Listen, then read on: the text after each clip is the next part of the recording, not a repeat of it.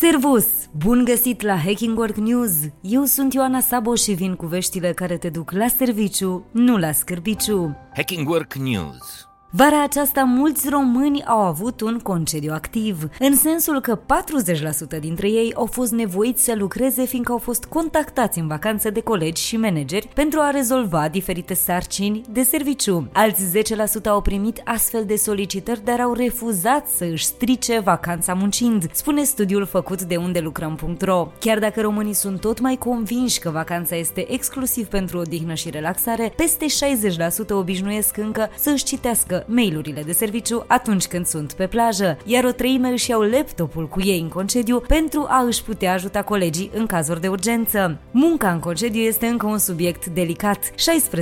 16% dintre respondenți spun că au vorbit cu managerilor despre cât de incorrectă este această solicitare, dar situația nu s-a schimbat, iar alți 14% afirmă că le este teamă chiar și să deschidă o discuție pe acest subiect. Știrile Hacking Work Revenirea la birou după o îndelungată perioadă de muncă de acasă este o provocare grea pentru creierul oamenilor, arată studii recente. Gălăgia și diferitele zgomote de la birou creează dificultăți de concentrare. În perioada în care oamenii au lucrat de la distanță, creierul s-a obișnuit cu liniștea de acasă și a pierdut capacitatea de a filtra zgomotele diverse care apar într-un spațiu de birouri, iar asta duce la o scădere îngrijorătoare a productivității. O abordare flexibilă a muncii, adică un stil de lucru hibrid, este soluția indicată de experți. Dar alt studiu făcut de o universitate din New York mai vine cu o veste bună. Micile plăceri ale vieții ne îmbunătățesc performanța cognitivă, mai ales în activitățile care necesită un grad înalt de concentrare. A asculta muzică, a bea cafea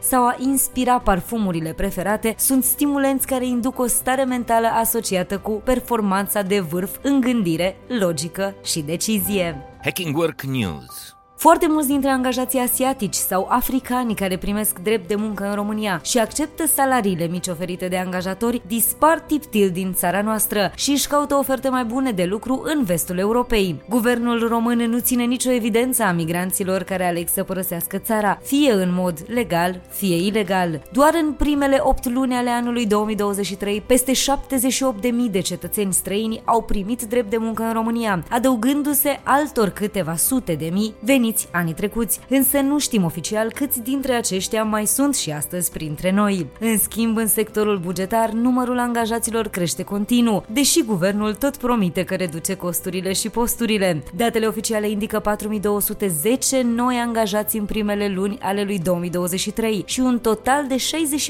64.000 de angajați suplimentari în sectorul public în ultimii 5 ani. După calculele făcute de platforma Europa Liberă, în fiecare zi sunt angajați 19 noi bugetari. La final de iulie 2023, statul român avea 1.283.500 de angajați, potrivit Ministerului Finanțelor.